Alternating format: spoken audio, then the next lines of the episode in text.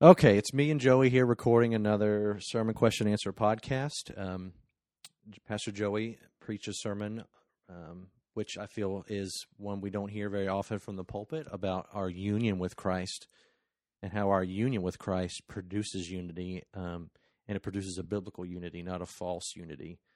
Um, and um, focusing on who we are in Christ um, the overflow of that produces authentic biblical community and unity and love, and we can have unity in diversity. Um, we can. One of the points you made in in your in your sermon was, um, there are people that you have a relationship with that you have nothing in common with, Yeah. apart from the gospel, Yep. Absolutely. um, and that's enough, more than enough. Yep. Than superficial um, similarities that we have that are temporal on you know that are earthly things.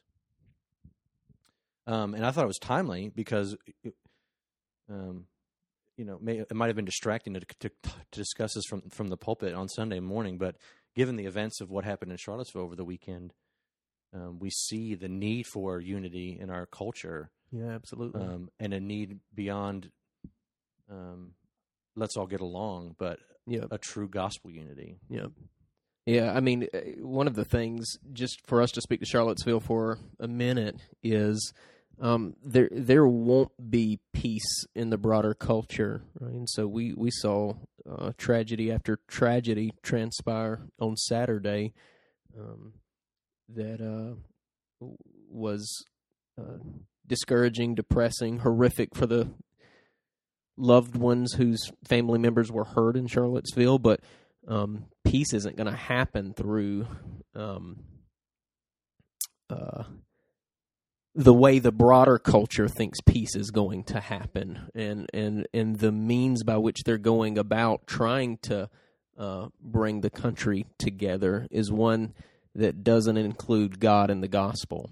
And so, apart from God and the gospel, um, we begin to see what could only be a temporary counterfeit peace, right? and and we're going to continue to see things like we did in Charlottesville this past Saturday, apart from the gospel changing the hearts of man. And so, from a biblical worldview, um, the way that we should analyze what happened in Charlottesville is that uh, people who are created in the image of God were violent toward one another, and uh, and that's a tragedy all around, and um, and that won't be resolved apart from uh, protesters from all sides understanding uh, one uh, having their heart softened by the gospel, two understanding uh, uh, then who they are in Christ and stop looking at each other as opponents and brothers and sisters, and that will change the way that, that we view one another. And so we see the Apostle Paul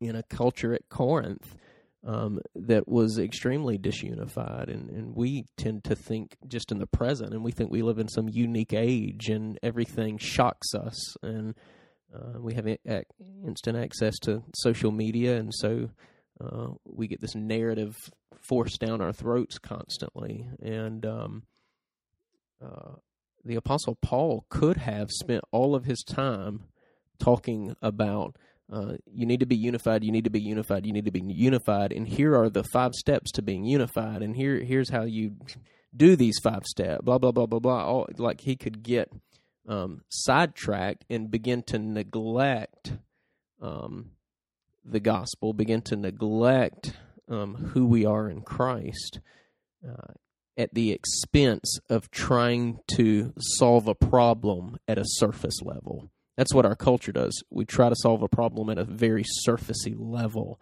Uh, we we can't solve problems that way. It's that the man, uh, the heart of man is wicked. The man, uh, the heart of man is corrupt. We need our hearts changed, and the only way that that's going to happen is by the church not being distracted. The church needs a singular focus of proclaiming the gospel to every tribe, every tongue, every nation, and we have the vision that when the gospel grabs a hold of somebody's heart, it actually changes them. It, it it changes them, and and so if we want to make an impact on our culture, maybe we should spend less time focusing on the symptoms, which is the violence that we see constantly, and focus more on uh, we need to be faithful to herald a message that can convert the hearts of people that are far from God. People that are far from God need to be drawn near to God, and God's church is the means by which He uses.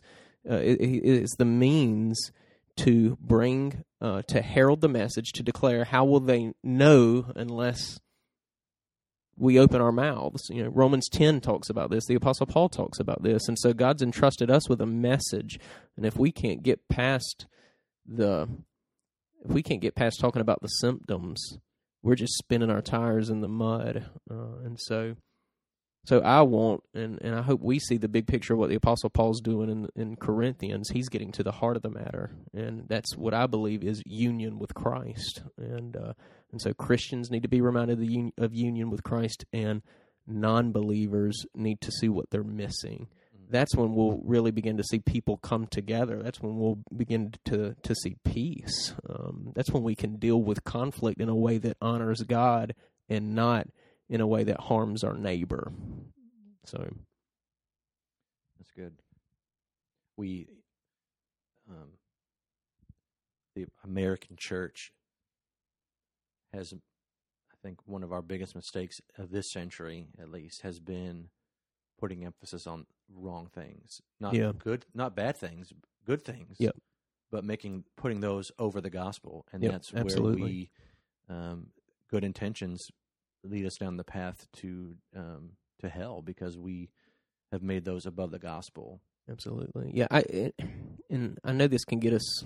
I, I think it's relevant, but I, we've talked about. I've at least talked about this briefly from the stage before. But uh, in the matters of social justice, that I think social justice is the idolatry of the millennial generation. Uh, I mean, there's many idols in the millennial. There's many idols in any generation, but for millennials, uh, we get wrapped up in in social justice issues, and social justice issues aren't bad. Um, they're they're uh, mostly good. Right? Um, I'm very passionate about the pro life movement. Uh, I know you are as well, and my wife and I are very involved. My wife works for a resource pregnancy center. We're very involved in that. Um, but it would be wrong, and and it would I would be placing um, an emphasis on something lesser for abortion and my passion to see abortion uh, outlawed. Uh, that's too low of a thing for me to aim for. Like that, I have to aim higher than that because that that is horrific as abortion is. That's a symptom for the larger problem. The larger problem is the heart. And so, if I make my passion to see abortion ended my singular focus and I'm driven by that constantly, all of a sudden that becomes the God that I worship. And because it becomes the God that I worship, I'm willing to do whatever it takes to promote that social agenda, even if it means harming my neighbor. That's what that's what we've seen Saturday. It, it, uh, you know, that's what we see constantly.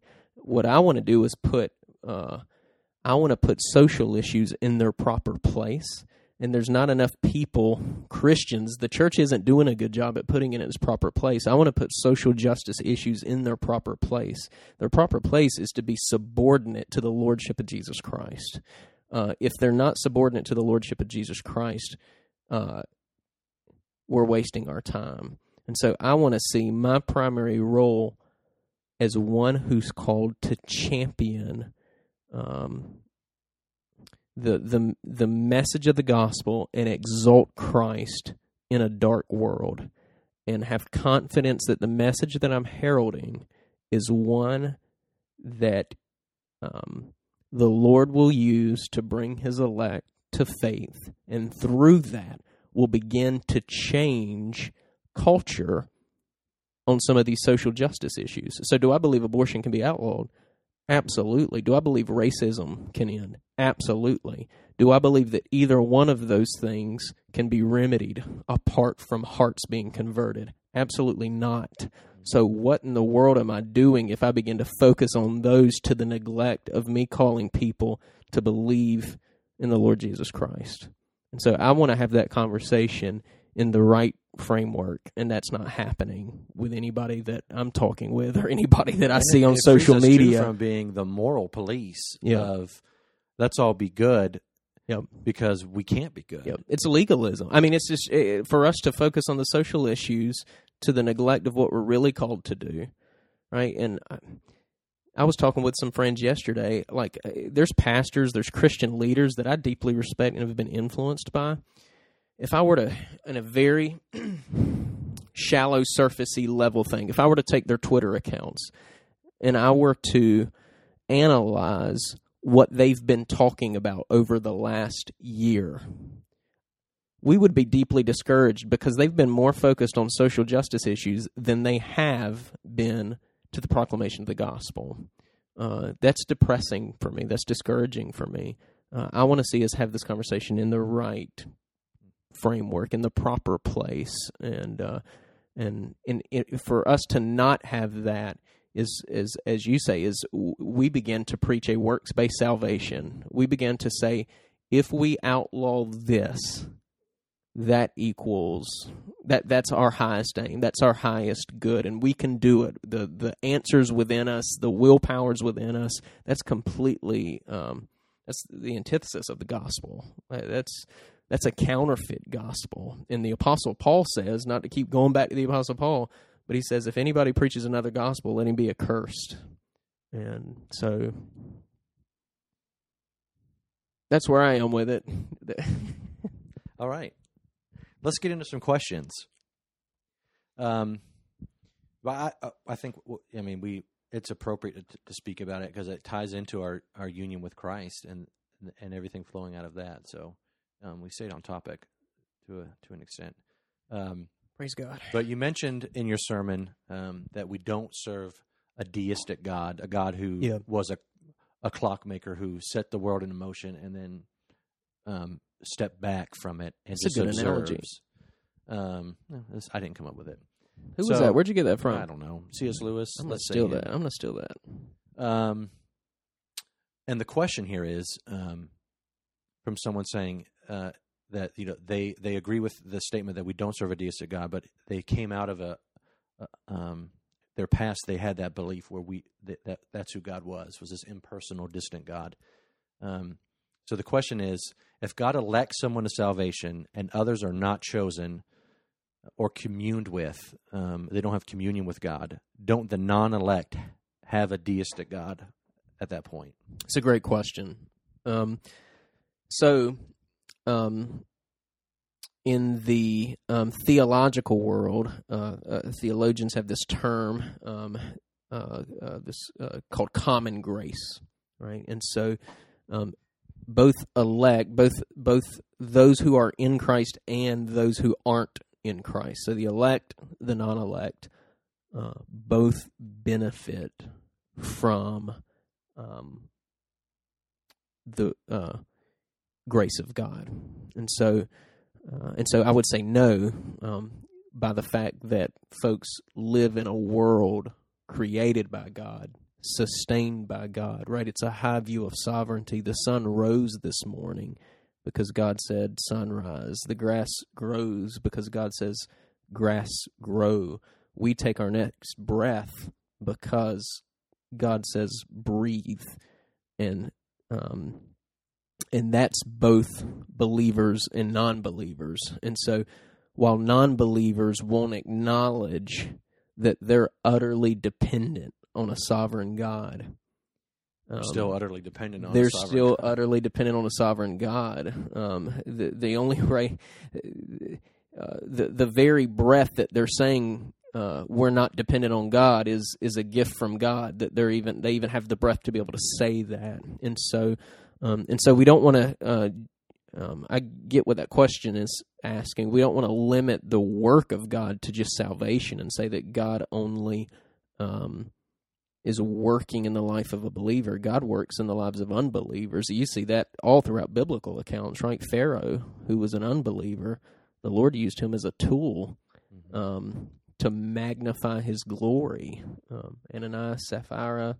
I mean, we see, we see characters all throughout the Scripture that were willfully disobedient to God or cursed God that um, God used for His purposes and His glory, but every single thing, everything that we know of, everything that was created, absolutely everything is dependent on God, and it's uh, it's it's a grace of God that it even exists, and so grace extend. There's salvific grace, and then there's this common grace, and uh, and so salvific grace is um, um, not extended to the non-believer, but there's many graces.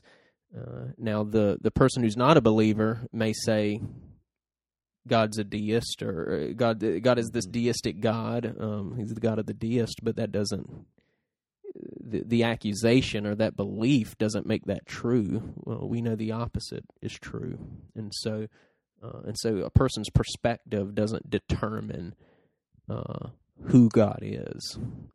And so, does that answer the question? I mean, it even touches a little bit on what Pastor Sean talked about the week before, talking about the, the reason why Paul had to write addressing women um, in corporate worship was here's a freedom that you haven't experienced before Yeah, because of yeah. Christianity, Absolutely. and talking about how um, countries like the United States and, and Britain and ones that came from this Christian worldview, not necessarily that our all of our founding fathers were believers, but came from a biblical worldview of Absolutely. individual rights and liberty, Liberty and a- freedom is, a, a Christian ideal Yeah, that absolutely. you don't see in worlds where Christianity hasn't penetrated their Yeah. culture. You, if you look in the Islamic world, that's not liberty is not a thing. Yeah. Oppression is a thing Yeah. because um, Christianity brings freedom, and that's a common that's a that's a common grace that we experience as um, citizens of the United States. We have freedom,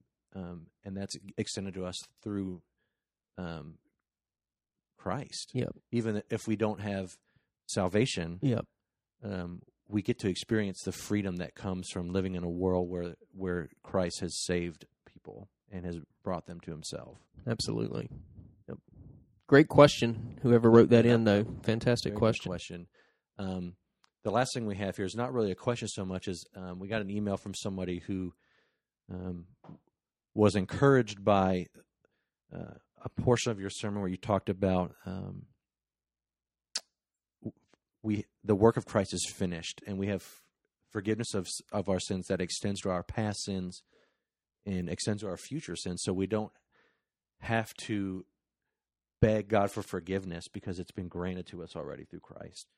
Um, and this person came out of a um, a religious background where that was that was what she heard um, from the pulpit was um, you need to you need to ask forgiveness for your sins or or you're not saved um, and was encouraged by your word that that's not the case and was basically writing in just to help to, to ask you to kind of repeat that for Yeah. for those that maybe need to hear it again that um, it kind of maybe you can reiterate a little bit what you talked about and since we have some time um, beyond what you were trying to get through in your sermon to expand a little bit the the freedom that we have in Christ through the forgiveness of the eternal forgiveness of our sins. Yeah, I mean it's it's a um I'm under the persuasion that we're all struggling or we're all recovering. Maybe not all. Maybe some of us are neck deep and trapped in it. Um, but uh, we have this disposition toward this works based salvation, and I was really trying to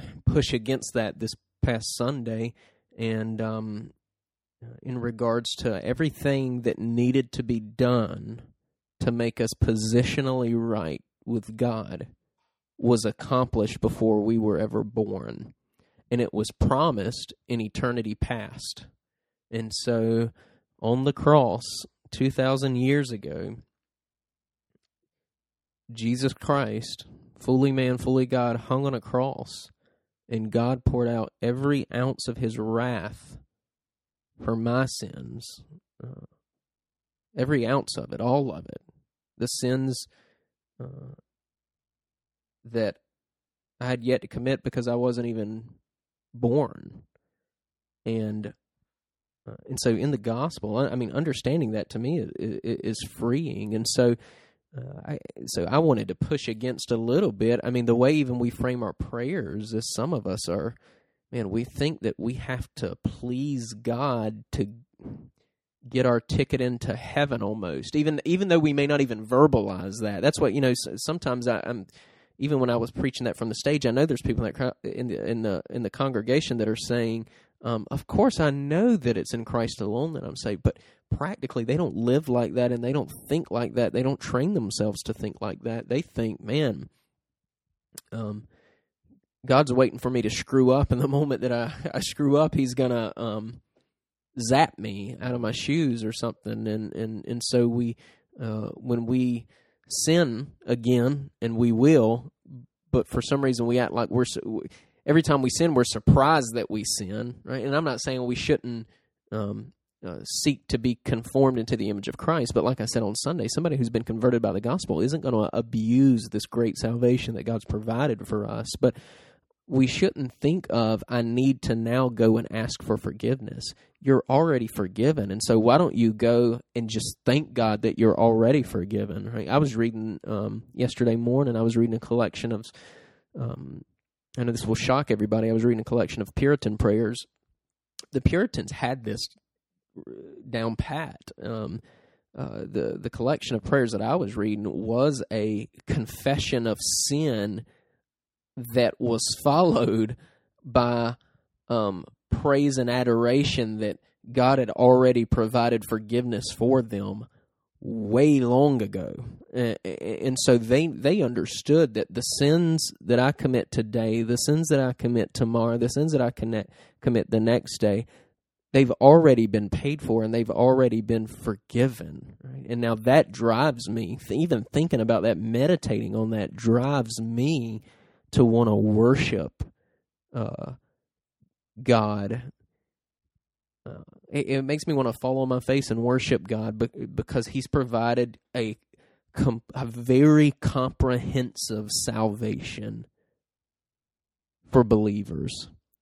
It's it, it it's not a uh, and, and to think otherwise would be to think of Christ as nothing more than this Old Testament picture of sacrifice, right? They had to continually offer up sacrifice for the atonement of sin, right? The the temporary temple sacrifices. Christ Christ is more than that. Christ paid the payment once for all. He's not continually being crucified for our sin. And I made mention of the Catholic Church and that the Catholic Church uh, has a, lots of bad doctrine, but this is one. This is one of the areas they really have bad doctrine on, and uh, I know that there's there's Christians within the Catholic Church, but if I'm just talking about the Catholic doctrine itself, um, is heretical, and and one of it, uh, one of their positions is this need to ask for continual forgiveness in order to be forgiven. That's why traditionally they have believed that if someone, God forbid, commits suicide, um, even if they profess Christ, they didn't have time to ask for forgiveness of that sin. Therefore, they're spending an eternity separated from God, and that's not the case. Right? That that's it's not true at all. I mean, that would be. I mean, take that to its logical conclusion, man. I may leave here and get hit by a bus, and there may have been some sin present in my life that I didn't have time to ask forgiveness for. Right? At what point, this side of eternity, do we not have indwelling sin, remaining sin? And we're going to have remaining sin this side of eternity. But the Bible promises and the Holy Spirit seals it um, that all my sins are paid for, and I can have confidence in that. And that doesn't that doesn't uh, puff me up to be proud, and that doesn't give me a license to uh, live life like I want to live. Like I said on Sunday, we won't abuse this. Believers don't abuse this, and so so yeah, that is freeing. And I hope people hear that. I hope you know maybe by God's grace that helped to shift some thinking in our congregation because I have conversations with people who who um, do those begging types of prayers. God forgive me one last time. Um, that's that's man found freedom well, in the gospel. All, if you spent time growing up in um, in churches, um, you've probably been to you know, what Sean jokingly referred, you know, what the terminology is a revival, where you've heard some evangelists tell you that if you don't know the day and the time, absolutely, I heard that constantly. Christ, I heard that constantly. That you know that you know that you're saved, then you're not saved. Absolutely. and um, not that we want to give out false assurance to people, but our salvation is not dependent on us in any way. Yep. And um, God, sh- uh, you referenced it in your in your sermon when you quoted Ephesians. Blessed be the God and Father of our Lord Jesus Christ, who has blessed us in Christ with every spiritual blessing in the heavenly places, even as He chose us in Him before the foundation of the world, that we should be holy and blameless before Him. In love, He predestined us for adoption to Himself as sons through Christ Jesus. We God chose us before we were even born in eternity past. Yep. To be His children and to reconcile us to Him through His Son. Um, and I love the quote that you that you um, what you said on on Sunday um, when you said, "In Christ we shift from being sinners by our own doing to saints by His doing." And not to pick on the Catholic Church, but they have a un- misunderstanding of well, who saints are Yep. because absolutely. they have to. There's this whole committee and approval process that has to go into place before someone can be called a saint. Yeah. And Paul addresses the Corinthian church as saints. The, Yeah. the, the Church of Ephesus as saints. We are saints because of Yeah. Christ. Absolutely. It's not because of what we do here on earth that qualifies us to be saints or to be Christians. It's what Christ has done for us. Yep. We can have we can have faith and and know that our salvation is secure in Christ. Absolutely. Absolutely. So I hope that's freeing to people. I mean, that's freeing to me. Yeah. I mean, that's that's a secure place to be. Uh, and the Gospel of John teaches us, Jesus teaches us that that's an imperishable salvation. Nobody can snatch us Mm-hmm. out of the hands of our Savior. So, All right. Good stuff. yeah. Thank Uh, you, guys. Thank you guys. Those were great questions. Uh, was encouraged to get those this week. As um, it's always encouraging to see how people process um, the sermon from Sunday and, and seek to further their um, understanding and clarification of what was said. So appreciate those questions. Um, if you do have any questions from the sermon on Sunday, you can email those to sermonquestions at gocoastal.org. Um, we record on Tuesday afternoons, and we will work to address those um, in the podcast. Um, so thank you, Joey, for being here this Yeah, afternoon. my Thank pleasure. you guys for listening, and we'll um, check back in with you guys next week.